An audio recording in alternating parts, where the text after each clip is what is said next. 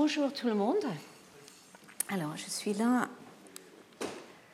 dans la série Interagir avec l'ordinateur et c'est la troisième leçon et on va parler de la conception des systèmes interactifs. Alors, pour les deux premières leçons, j'ai parlé de capacité de l'utilisateur et les capacités de l'ordinateur. Aujourd'hui, je vais parler euh, de la conception des systèmes interactifs et la semaine prochaine, on va parler d'évaluation des systèmes interactifs. Alors, la question qu'on se pose, c'est pourquoi pas simplement demander aux utilisateurs ce qu'ils veulent? Et le problème, c'est pour un utilisateur, c'est très difficile d'expliquer ce qu'il veut faire. Montrer, ça c'est facile, mais expliquer en mots ce qu'ils font quotidiennement, c'est difficile. Alors, ils ne sont pas les designers, ils n'ont pas la perspective de la conception, ils sont les utilisateurs. Leur expertise vient dans le contexte de leur activité quotidienne, mais pas dans la conception des systèmes. Alors, il y a deux perspectives à regarder. Une perspective, c'est si on sait déjà quoi faire, on peut améliorer le design. Ça veut dire on peut raffiner et faire des essais et faire quelque chose de plus en plus précis pour trouver le bon résultat. Mais l'autre partie qui est très très très importante, et surtout dans la recherche, mais aussi dans les entreprises, c'est comment choisir, choisir le meilleur design. Alors, pour ça, on a plusieurs possibilités de faire des choses et on travaille avec un processus très itératif. Il y a quatre phases clés. On doit comprendre l'utilisateur, on doit générer des nouvelles idées, on doit concevoir le système et après on va évaluer le système. Alors, comment ça marche? Alors, pour la partie découverte, il y a une activité de collection de données. On cherche les inspirations, les observations des utilisateurs. Après, on fait une série d'analyses, on les transforme les données dans un, une forme où on peut utiliser pour la conception. Et à la fin, on fait les implications ou les besoins des utilisateurs dans une forme qu'on peut utiliser. Deuxième phase, c'est l'invention, l'inspiration, la partie de découvrir les possibilités. Et encore une fois, il faut collecter des inspirations, des choses qui nous aident à penser différemment. Il faut les organiser, catégoriser, représenter dans une forme où on peut travailler avec. Et après, on crée ce qu'on appelle un espace de conception. Ça veut dire un espace de, des idées qui sont utiles pour nous. Après, la conception. Comment concevoir et quoi concevoir? Alors, on commence encore une fois avec les ressources de design. Et là, c'est intéressant parce que ça sort des besoins, ce qu'on a déjà fait avec l'utilisateur, et l'espace de conception, où on a créé les idées ensemble. Et avec ces ressources de design, et en plus les contraintes, par exemple un design brief, c'est une explication rapide de ce qu'on faire fait, fait par une entreprise. Et avec ça, on cherche, euh, excuse-moi, on, collecte les inspirations, excuse-moi, on, collecte les ressources de design, on crée des concepts, des choses pour euh, derrière la conception, et après on fait des prototypes qui sont les interprétations des concepts de design. Euh, après ça, on fait l'évaluation. Je ne vais pas parler de ça aujourd'hui, mais la semaine prochaine, on va parler. Mais c'est la même idée. Il faut collecter des questions, euh, des problèmes, quelles sont les choses qui ne vont pas. Il faut faire des études de design qui sont diverses et variées, plein de choses qu'on peut faire. À la fin, on crée les implications pour design. Et comme vous voyez, ça c'est une roue. Ça continue, c'est un cercle. Et il y a chaque partie, il y a une partie de collection pour trouver des infos, une partie représenter des artefacts, et troisième chose, c'est interpréter les résultats dans chaque phase.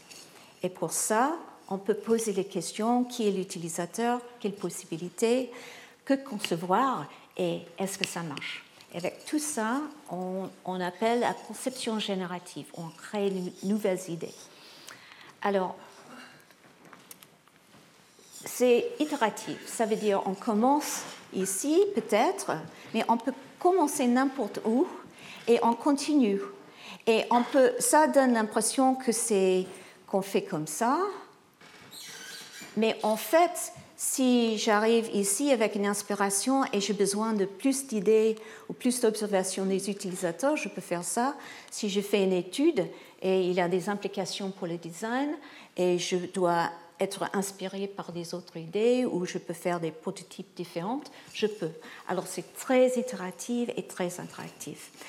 Une chose très importante, c'est que chaque activité, ce qu'on fait, si on le fait correctement, c'est de créer un artefact de design qui devient une ressource pour le futur. Il ne faut jamais faire une activité de recherche sans créer un artefact qu'on peut réutiliser dans le futur pour profiter de tout ce qu'on a déjà fait. Alors, Bill Buxton, en 2012, euh, parle de l'aspect divergence et convergence. Il a parlé de l'élaboration, c'est la recherche des opportunités, et réduction, c'est faire les choix. Et on doit faire un aller-retour entre les deux, c'est cyclique. Et le but, c'est d'avoir assez de possibilités, mais pas être perdu dans l'espace de possibilités. On essaie de trouver les nouvelles opportunités, mais aussi réduire l'espace de temps en temps et faire des choix. C'est toujours ce compromis à faire et c'est euh, tous au long de la processus de conception.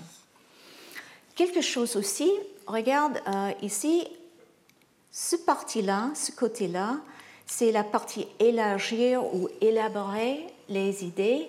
Ça veut dire la partie plus d'informations des utilisateurs, plus d'idées. Et ce côté-là, c'est la partie faire les choix diminuer les possibilités, faire euh, les prototypes spécifiques, faire des études spécifiques. Il y a aussi une autre chose à constater, c'est que ce parti-là, c'est vraiment concentré sur l'aspect utilisateur et leur interaction avec le système. Et ce parti-là, les deux parties-là, c'est plus comment faire le système pour aider l'utilisateur à interagir. Mais le focus ici, c'est sur le système et là, c'est avec l'utilisateur. Même si on parle d'interaction humain-machine, c'est toujours l'interaction entre les deux. Il y a aussi des questions différentes. On peut poser des questions dans une manière générale ou on peut chercher le contexte spécifique. Aujourd'hui, je vais parler plus sur la deuxième partie parce que c'est plus rare et à mon avis plus important. On peut aussi faire des choses qui sont très formelles et des choses très informelles et on peut aussi travailler avec une partie de du problème ou avec le tout, le complet. Alors, comment choisir quoi concevoir dans ce domaine? Alors, je tire d'un slide qui a été présenté euh, la semaine dernière par Michel Baudouin-Lafont, qui parle d'un travail qu'on a fait ensemble. Mais en fait, si on regarde le va-et-vient entre, ah, non, entre l'observation, ça veut dire on regarde les utilisateurs en train d'interagir, et la théorie, et on va créer des artefacts. Et la partie méthode de design sont souvent ici. On observe, on construit, on observe, on construit. Et on peut aussi faire euh, la conception qui est informée par les théories, comme euh, présenté la semaine dernière. Alors, on fait le tout chaque fois. OK, il y a plusieurs activités et ils dépendent toujours avec les ressources de conception précédentes. Et il y a aussi cet aspect redesign. Redesign, c'est on a créé quelque chose et quand on revient à euh, cet artefact, on a une autre perspective. Il y a des autres choses qui sont arrivées et la perspective de redesign, c'est de refaire et c'est jamais les mêmes expériences, c'est jamais les mêmes activités, c'est toujours informer ce qu'on a fait avant. Et ça nous aide à faire les, euh, les designs qui sont plus intéressants. Alors, il y a la redécouverte, ah, redécouverte, réinvention, redesign et faire des nouvelles études. Et ça, c'est la partie violet qu'on voit ici. Alors, il y a plein, plein, plein, plein, plein de techniques de méthode pour faire la conception. Et il y a plein de méthodes dans chaque catégorie. Il y a des choses qui sont liées avec la découverte. Et regarde, il vient de ethnographie, psychologie, sociologie, mais il y a aussi des choses qui viennent de notre domaine aussi, interaction humain-machine. Euh, même chose pour l'inspiration. Mais regarde, ça c'est les scientifiques et un peu, euh, bon, il y a quelques techniques qui viennent de théâtre et choses, mais normalement, ça c'est les sciences euh, sociales ou les sciences naturelles qui nous informent là. Mais pour l'inspiration, on tire de design et théâtre et animation et les autres choses plus artistiques pour la création interactive. Euh, et pour le design, on tire aussi de cinéma, euh, théâtre, mais il y a plein de, euh, de méthodes qu'on a conçues nous-mêmes. Et pour l'évaluation, on revient aux parties scientifiques.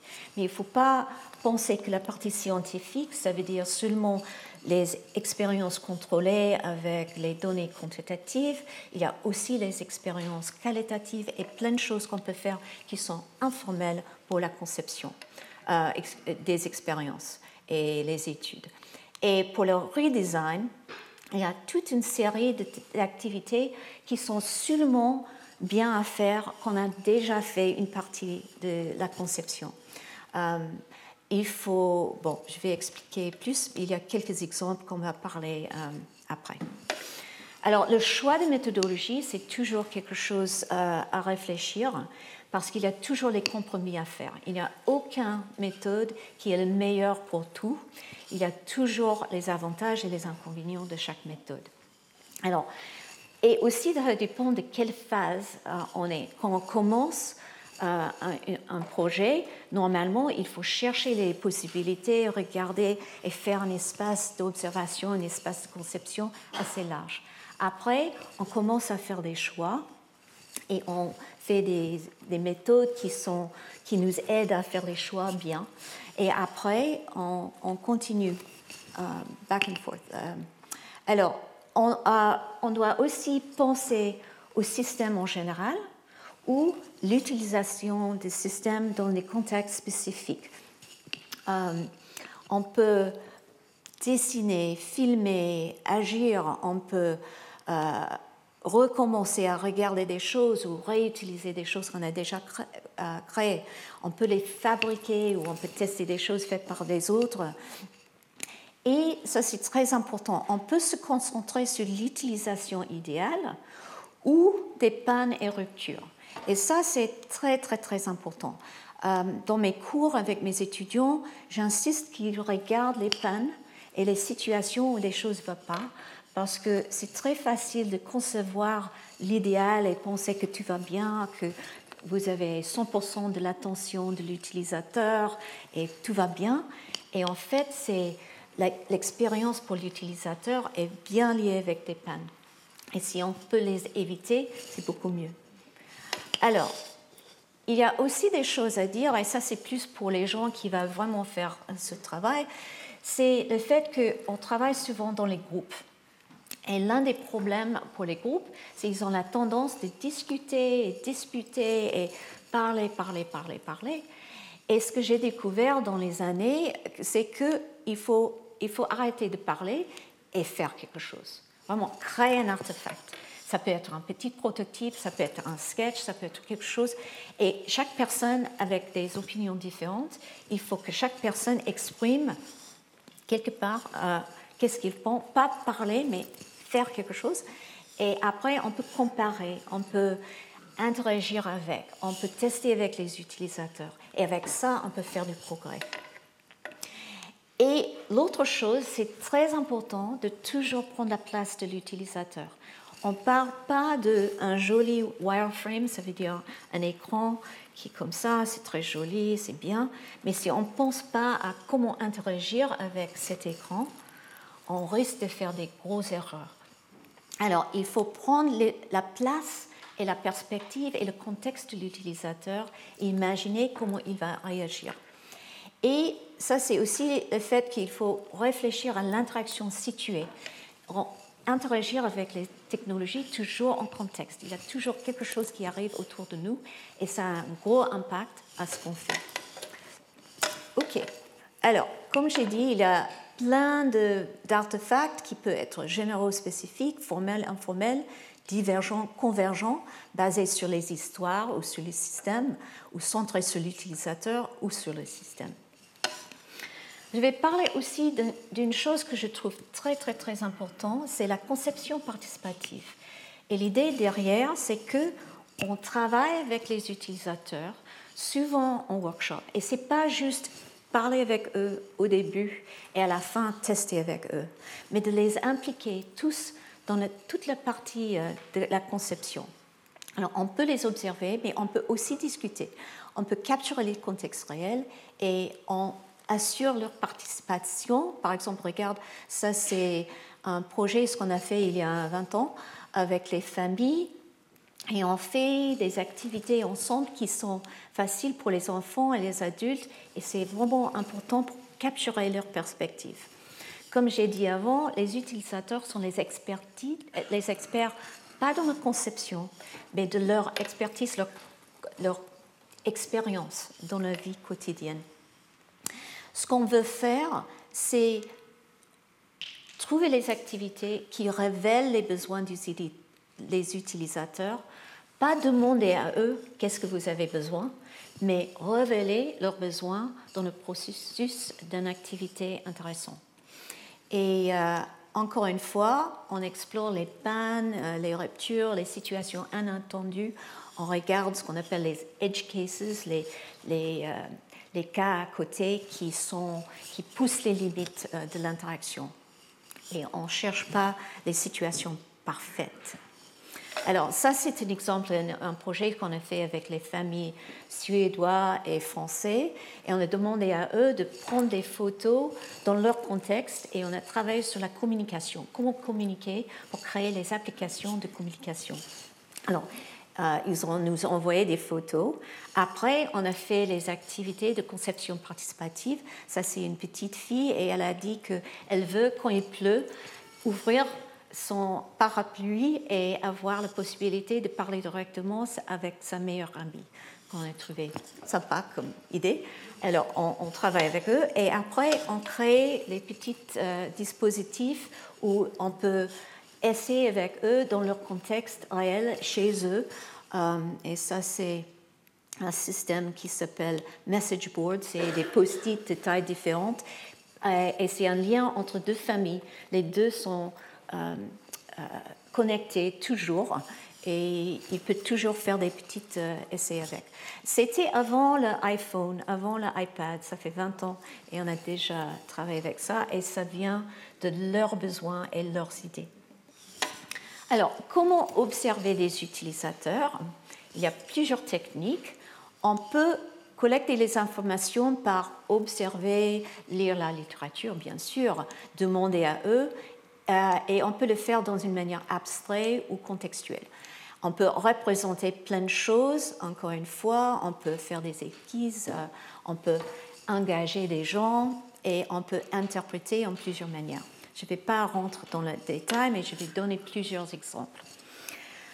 Une chose importante, c'est poser des questions. Il y a plusieurs, on peut observer des gens. Je vais montrer un exemple euh, avec, de ça plus tard, mais normalement, on pose des questions. Et c'est très important comment on pose des questions. Il y a plusieurs types de euh, questions euh, pour les entretiens. Ça, c'est super pour avoir les informations directement pertinentes, mais avec plein de détails et plein d'idées, mais ça prend du temps. Et c'est difficile à analyser. Il y a aussi les questions pour les euh, questionnaires qui sont faciles à administrer, mais peu d'informations pour la conception. Alors, si on regarde là, on a plutôt les questionnaires ici et les types de questions pour les entretiens ici. Je vais montrer un exemple de quelque chose qui s'appelle un story interview.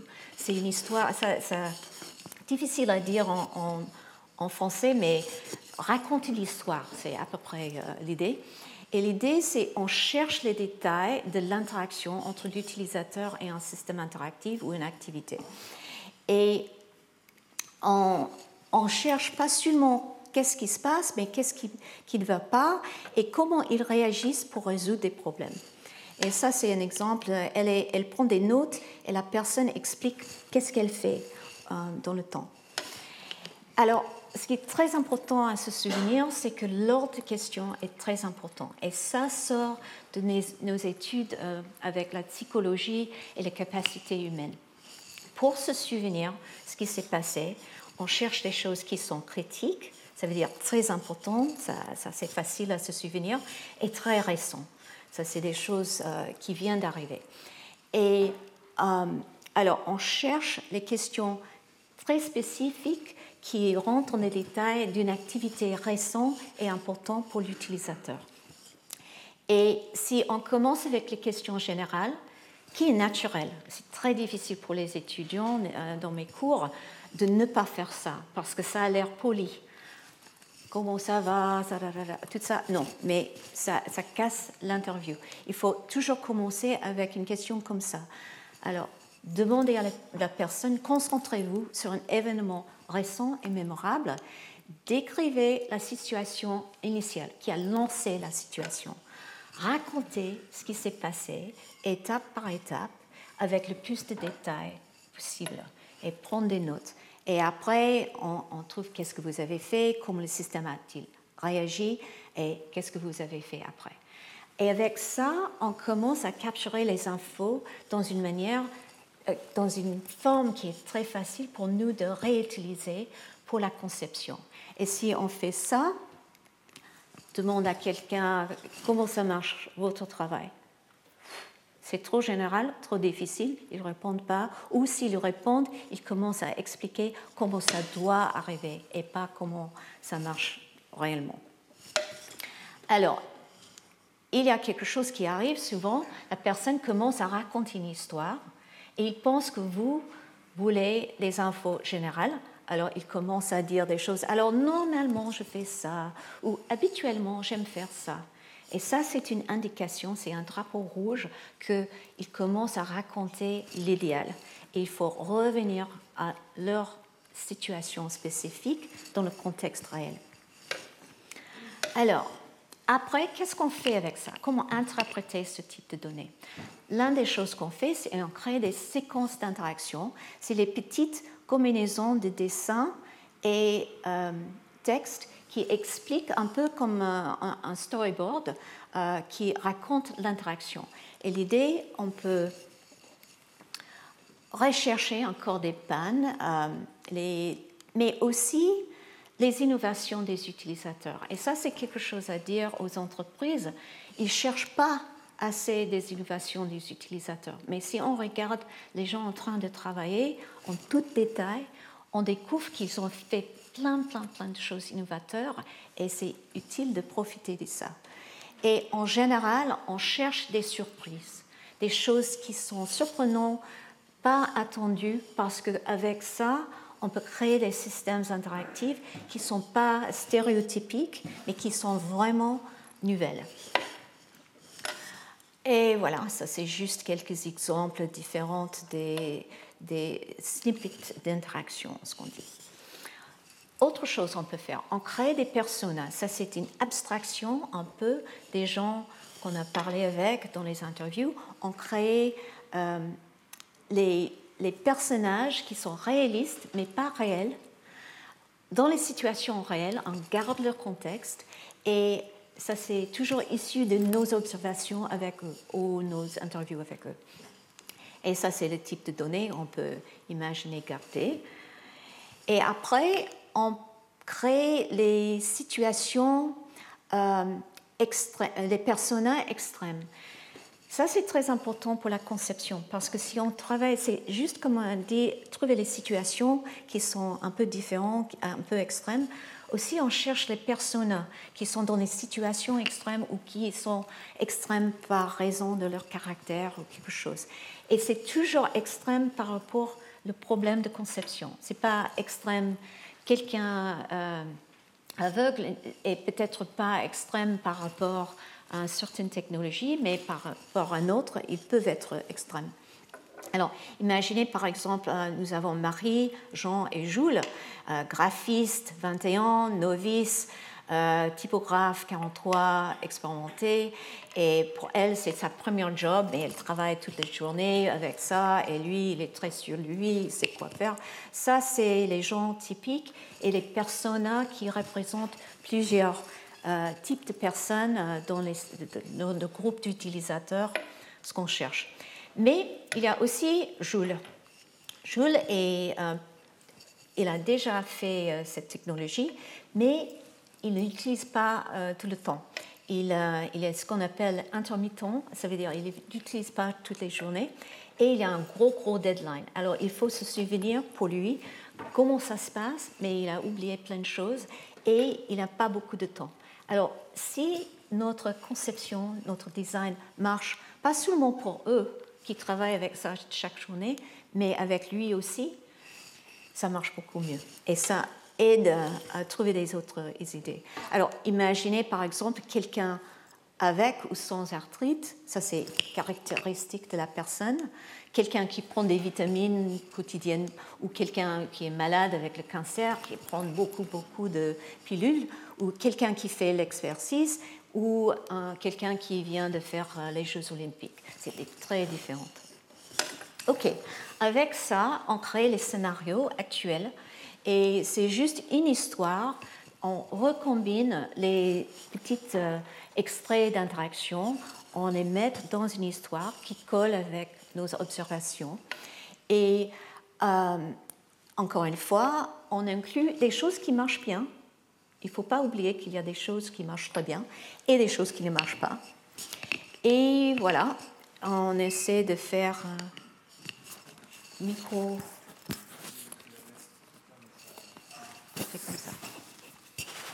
C'est bon, merci. Euh, et on fait ce qu'on appelle un storyboard avec les dessins, les commentaires, et voilà. Alors, pour explorer les possibilités, maintenant, on commence à réfléchir euh, sur l'inspiration. Deuxième phase, la phase verte. Et encore une fois, il y a une série d'activités qu'on peut faire pour collecter les idées, représenter les idées et les interpréter. La chose euh, qui est le plus bien connu, c'est le brainstorming. On fait beaucoup de brainstorming. Et le but, c'est de créer un maximum d'idées en peu de temps, sans critique, sans discussion, et bien sûr en rapport avec un sujet spécifique. C'est très important que tout le monde euh, participe, euh, participe. Et aussi une chose qui marche très bien, c'est on dit en avant que chaque personne doit donner une idée qu'il trouve stupide et ce n'est pas nécessaire de dire lequel. Et l'avantage là, c'est que ça casse un peu cette réticence de donner les idées stupides parce que des, des fois, une idée stupide peut être le, début d'une autre idée qui est super. Alors, on travaille et ça, c'est, on peut les organiser euh, dans une fenêtre, euh, tout ça. Les post-it sont très utiles. Après, on commence à transformer des idées en prototypes en papier. Et c'est très important de commencer avec le papier. Mes étudiants en informatique pensent qu'ils sont plus rapides en un logiciel, ce qu'ils aiment. Et en fait, c'est jamais le cas. C'est toujours plus ouvert et moins contrainte avec le papier. Il y a des choses qu'on peut faire plus tard avec les simulations numériques, mais on commence avec le papier. Et pour les écrans, c'est comme ça, les post-it, les papiers en couleur, mais pour les choses plus physiques, on peut utiliser la mousse, euh, la mousse euh, le carton et des autres choses. Et voilà, c'est juste, euh, c'est très interactif. Et on peut créer une série de prototypes et regarder ensemble. Et ça, c'est avec le projet avec les enfants, euh, ce qu'on a fait avant, où ils simulent comment interagir avec un nouveau, système, nouveau système. On a créé un logiciel qui s'est prototype. Et ça, c'est toute une série de choses faites par une étudiante, euh, Helen Siglock. Et elle a euh, par exemple, voir si ça marche. Comment utiliser un souris euh, comme curseur, euh, comment euh, bouger des choses avec la main. Regarde, ça c'est un transparent. Et l'idée c'est de ne pas prétendre que c'est réel, mais de comprendre la perspective de l'utilisateur. Et c'est vrai que pour elle, en train de le faire, elle met un, stylo derrière euh, son doigt, elle a euh, l'impression qu'elle interagit avec le vrai système. Et on travaille avec les systèmes, avec les murs, euh, les, les écrans de taille d'une mur, et ça c'est aussi une partie.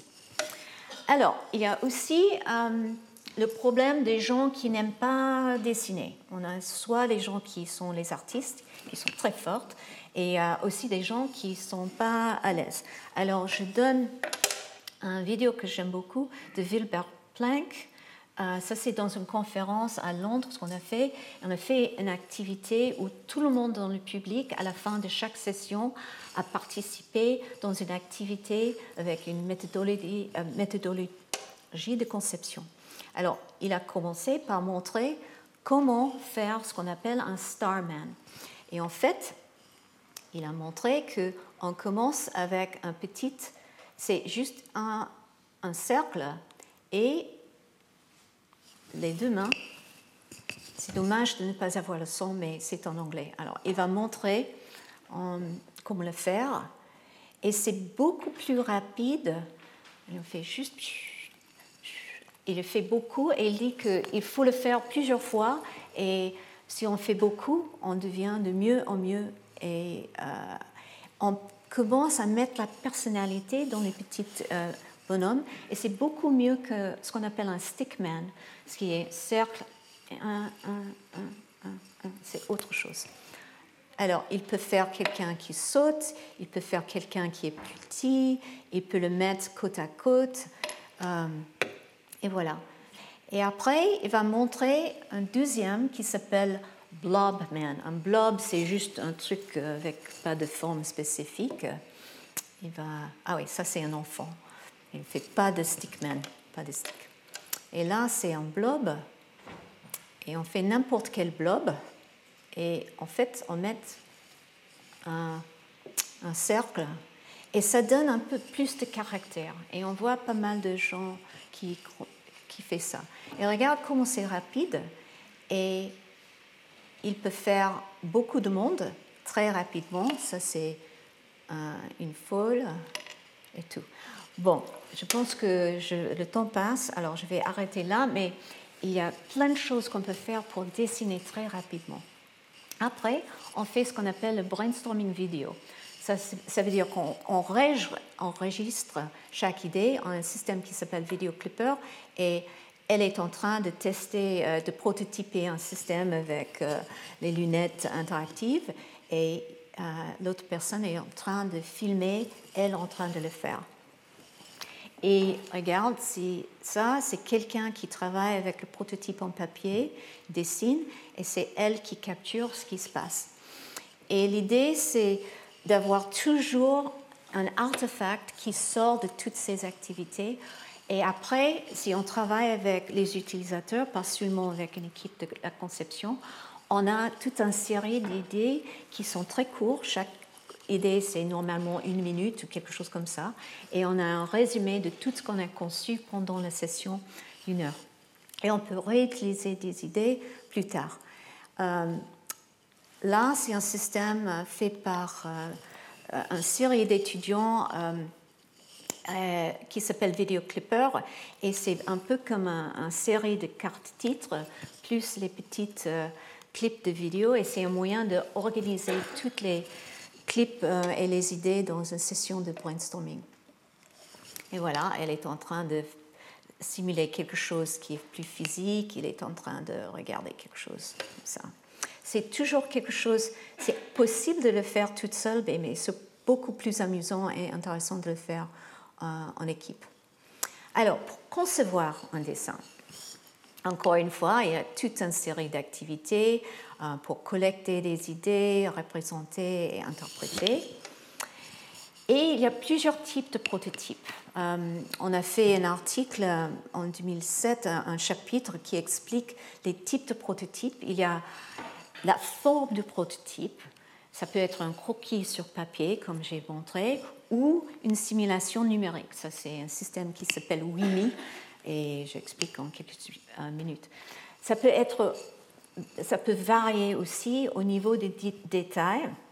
Ça peut être très informel ou prout euh, ou hautement poli, vraiment quelque chose. Et il ne faut jamais commencer là, il faut toujours commencer là. Et c'est toujours important de commencer là. Au niveau d'interactivité, on peut faire quelque chose statique, ce qui n'est pas très utile, ou on peut faire quelque chose qui montre ce qu'on fait. Par exemple, dans un vidéo, on peut montrer l'interaction, ou on peut faire quelque chose qui est entièrement interactif, ce qu'on appelle la magician dose, que je vais expliquer. Et évolution, on peut commencer avec quelque chose et le jeter. Normalement, on jette les euh, prototypes en papier, mais on peut aussi faire quelque chose qui est itératif et euh, améliorer le système au fur et à mesure dans le temps. Voilà, ça c'est le prototype WIMI et ça répond, c'est du ferrofluide et ça répond euh, aux gestes et le son à côté. Et voilà. Et là, c'était dans le même série de projets que j'ai fait, où j'ai montré avec la communication entre les membres de famille. Ça, c'est euh, les prototypes très bruts au début et après ce que vous avez vu. L'idée, c'est une famille peut voir un série de boules et l'autre famille est aussi connectée et les mouvements euh, de, des mains ou le son dans un, foyer peut être vu dans l'autre foyer. Alors c'est quelque chose d'interactif à distance, mais sans mots, sans rien, c'est juste un truc euh, dans le background. Et là, c'est des exemples de choses qu'on a fait euh, sur plusieurs types de communication et des choses qu'on peut porter. Euh, ça, c'est un système pour le son, communication. Ça, c'est ce qu'on appelle wearable. C'est des choses. Alors, alors, tout ce que j'ai montré jusqu'au maintenant, c'est pour regarder le contexte de l'utilisateur et créer les concepts et les prototypes qui sont vraiment dans un contexte spécifique. Mais il faut aussi parler de système en général et regarder euh, euh, le tout, le système. Alors, on crée ce qu'on appelle euh, les tables d'interaction. Et ça, c'est un exemple. Et en fait, il y a quelques tables qui viennent ensemble et on regarde les objets d'intérêt de l'utilisateur, quelles sont les, les, choses importantes à l'utilisateur, quelles sont les fonctionnalités du système? Et ça, c'est où la plupart des designers s'arrêtent, mais nous, on ajoute les techniques d'interaction. Comment l'utilisateur, dans un contexte, peut avoir cette fonctionnalité? Quelles sont les possibilités pour interagir avec cette, fonctionnalité? Autre chose à faire, c'est de rentrer encore avec les scénarios, mais maintenant on fait les scénarios futurs pour projeter dans le futur comment l'utilisateur va interagir avec. Et on commence avec les scénarios actuels qu'on a déjà fait pour représenter les activités des utilisateurs et on ajoute les idées qui viennent du brainstorming et surtout les extraits d'informations et on crée un story, euh, une histoire qui montre comment les utilisateurs dans le futur vont interagir avec la nouvelle technologie dans une situation réaliste. Et voilà, on fait des prototypes euh, vidéo comme ça. Euh, et voilà, il y a plusieurs exemples des gens. Et ce qui est important, c'est, encore une fois, c'est un, travail d'équipe. Et euh, elle montre ses idées. Ils ont fait des gros prototypes en papier, tout le monde peut comprendre. Et après, ça rentre dans un téléphone portable. Et voilà. C'est juste euh, la discussion par rapport. Et ce qui est important aussi, montrer qu'ils ne disputent pas, ils expliquent, ils montrent. Il a des artefacts qui l'aident à communiquer. Alors, j'ai mentionné Le Magicien d'Oz. Ça, c'est le film bien connu de 1939. Et il a, lui, il est le magicien d'Oz, il est très important, ça donne euh, l'impression qu'il est impressionnant. Mais en fait, derrière, il y a un petit homme euh, vieux qui organise tout, et en fait, c'est lui qui est le magicien d'Oz, et ça, c'est Dorothée. Et c'est le petit chien qui a révélé qu'il est là. Alors, pour nous, quand on travaille avec le magicien d'Oz, c'est le fait qu'il y a quelqu'un derrière, peut-être connu par l'utilisateur, peut-être pas. C'est derrière, devant ou derrière euh, le rideau. Mais ça crée l'impression que c'est une interaction réelle. Et voici quelques exemples. On, avait un nouveau mur d'écran qui est énorme et la question c'est comment euh, interagir avec. Il y avait plusieurs idées et, en fait ce qui se passe, il y a quelqu'un qui contrôle le mur. Ça ne marche pas, ça c'est juste le mousse et des choses. Mais il montre ce qu'il veut faire et la personne derrière contrôle comment ça se passe pour montrer comment ça marche. Et là, c'est Google Earth. Alors, ça, c'est vraiment Google Earth à l'époque. Et il veut faire ça. Et c'est pas fluide parce que les deux sont en train de se coordonner, mais il avait vraiment l'impression que comment ça marche. Bon, et ça, c'est un truc. Euh, juste pour dire, ça fait longtemps qu'on a fait ça. Ça, c'est un rétroprojecteur et on peut travailler avec un rétroprojecteur, est transparent et bouger ça. Euh, très simple avec l'équivalent d'un prototype papier ou on peut avoir un système qui commence à bouger. Ça, c'est le début de ça. Et ils ont fait un autre système interactif. Et j'essaie d'interagir avec et la personne contrôle le logiciel pour, faire, euh, pour réagir à mes gestes. Une autre chose qu'on peut faire, c'est ce qu'on appelle les sondes technologiques. Ça veut dire on crée les technologies et on les met dans les euh, maisons, dans ce cas-là, euh, euh, des utilisateurs. Et ça peut prendre plusieurs mois. ils, vivent avec et ils donnent les conseils et les interactions avec nous. Ça, c'est Hannah et on a fait un, un, théâtre pour ces poupées. Et l'idée, c'est chaque carte là contrôle un vidéo. Elle peut filmer elle-même, elle peut filmer ses poupées et contrôler avec ses petites cartes. Et voilà, elle a toute cette euh, série de, choses et elle peut communiquer avec euh, son ami. Et voilà, ça c'est des exemples. Elle est en train de euh, capturer une image d'elle.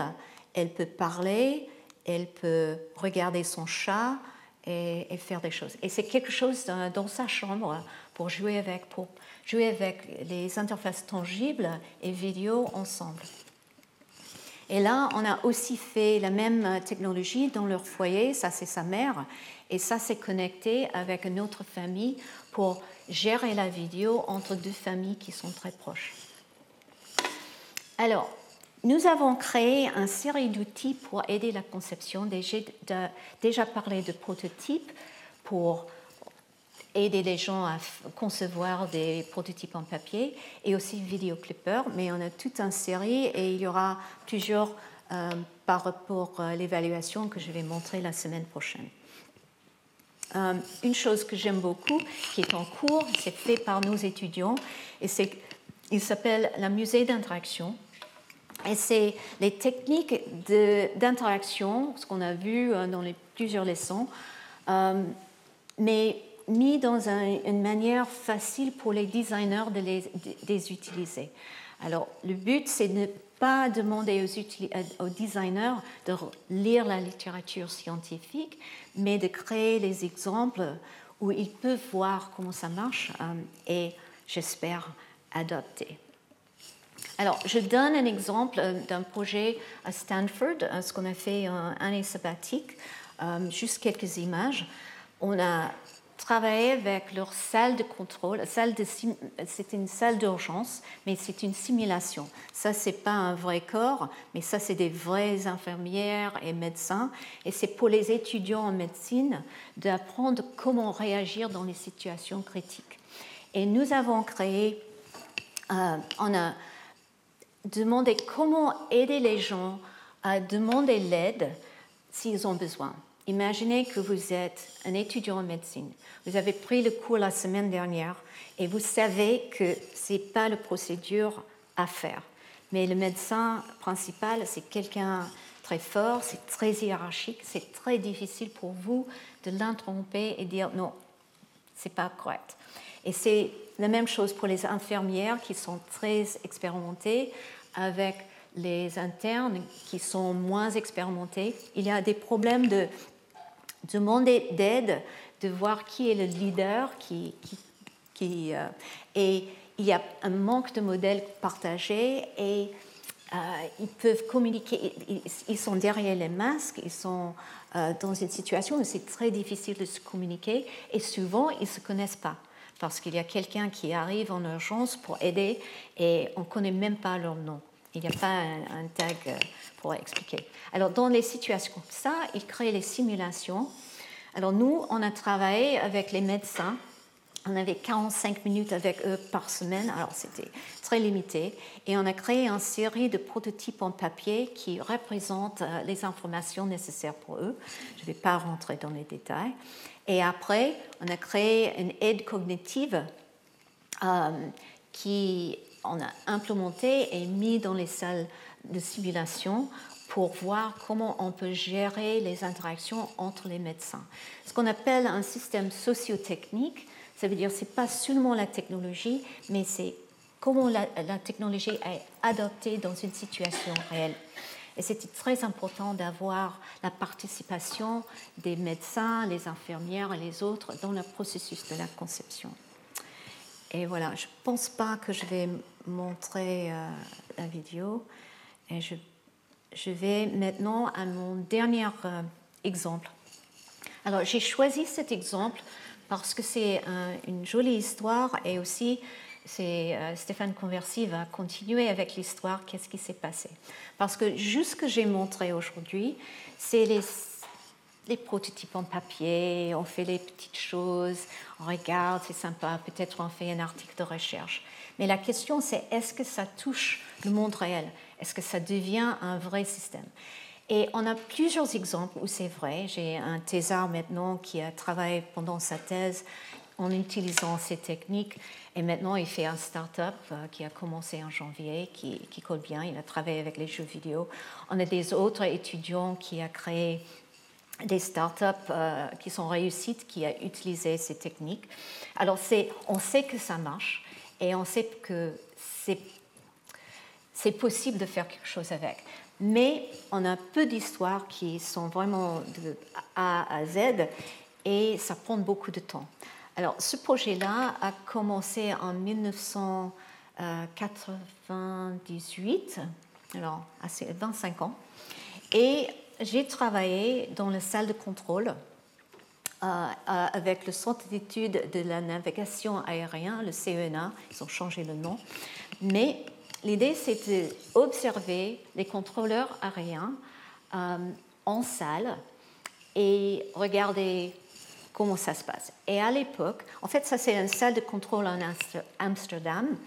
Et on a fait une étude, on a regardé plusieurs salles de contrôle en plusieurs pays, à Maastricht, Amsterdam, et aussi plusieurs salles de contrôle en France, à Bordeaux et à Paris, et plusieurs types de salles de contrôle, approche et, euh, ah, et les autres.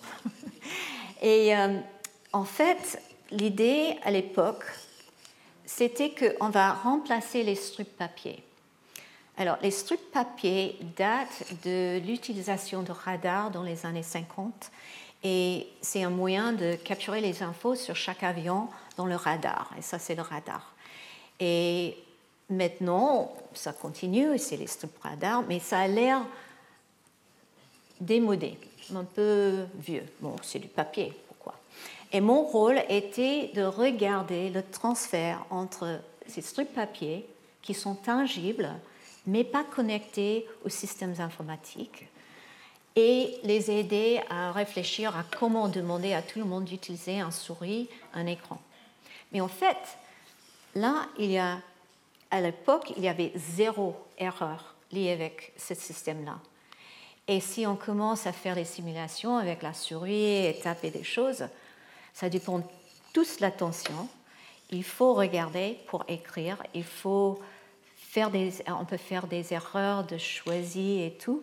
Alors c'est un système avec plein, plein, plein d'erreurs remplacées qui remplace ça? Alors les contrôleurs étaient contre. Ils ont dit non, non, non, non, ça ne va pas. Chaque fois qu'ils ont essayé quelque chose, ils ont dit non. Alors l'idée pour moi, c'était aller comme chercheur et demander qu'est-ce qu'on peut faire. Alors, si on regarde pourquoi on aime les strips papier, ils sont physiques, ils sont très simples et ils sont utilisés sans regarder, comme j'ai dit. Si je suis, regarde ici, je peux écrire 290 et je sais que ce que j'ai écrit, et ça marche, ce n'est pas nécessaire de regarder.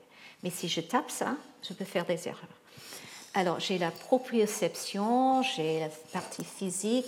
Si je prends un strip, et je donne à quelqu'un d'autre. Avant, c'était moi qui est responsable, maintenant, c'est lui. Et s'il a accepté ce strip, ça veut dire qu'il a accepté la responsabilité.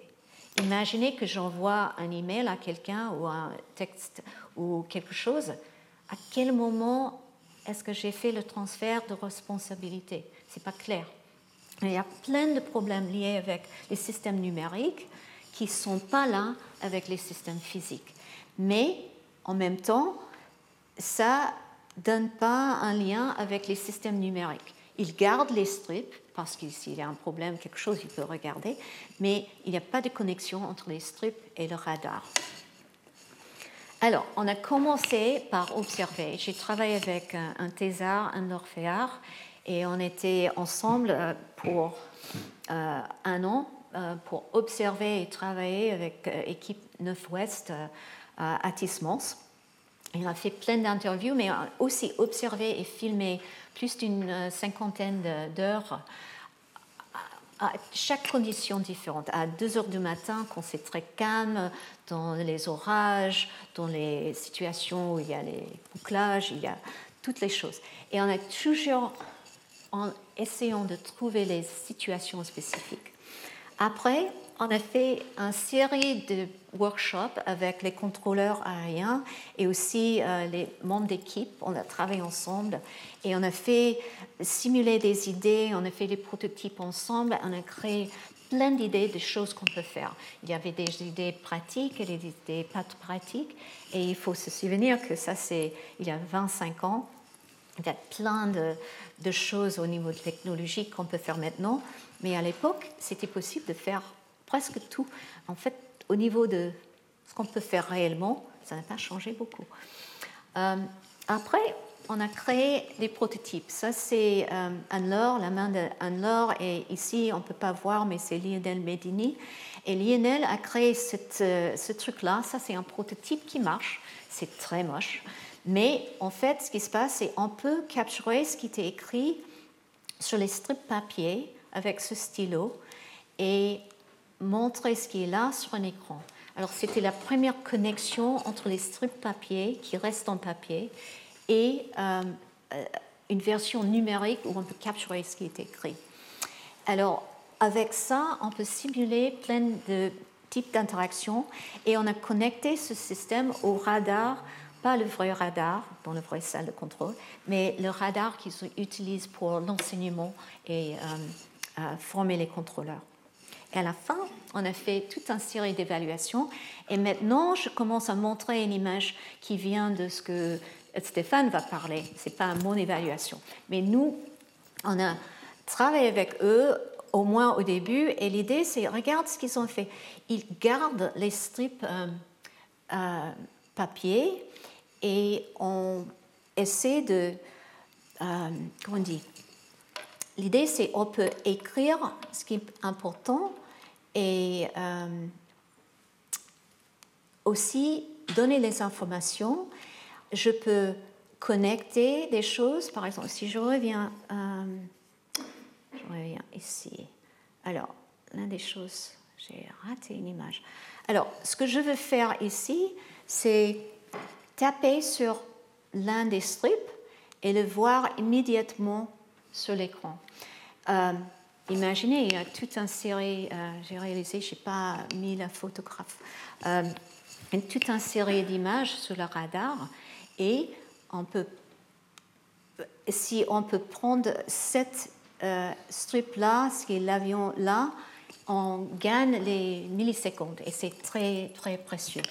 Mais une chose qui est intéressante, qu'on a parlé avec les contrôleurs expérimentés, on a proposé de faire quelque chose où on tape deux fois sur le strip et ça va montrer le route possible. Et les juniors contrôleurs ont dit Ouais, c'est super comme idée, j'adore. Je vais taper deux fois, clic, clic, je vais voir leur route, c'est bien. Mais pour les gens expérimentés, ils ont dit Mais ça va casser leur euh, concept mental du trafic. Et en fait, on a observé plusieurs fois que euh, quand il y a une panne d'électricité, les contrôleurs doivent contrôler le trafic quand même seulement avec les strips papier et pas avec les autres euh, choses. Et ça, c'est parce qu'ils ont dans leur tête une image du trafic qu'ils peuvent garder. Et le trafic bouge. Alors, ça peut durer pour 10 minutes, mais c'est jamais une panne d'électricité de 10 minutes. Ça peut prendre 5 minutes quand même.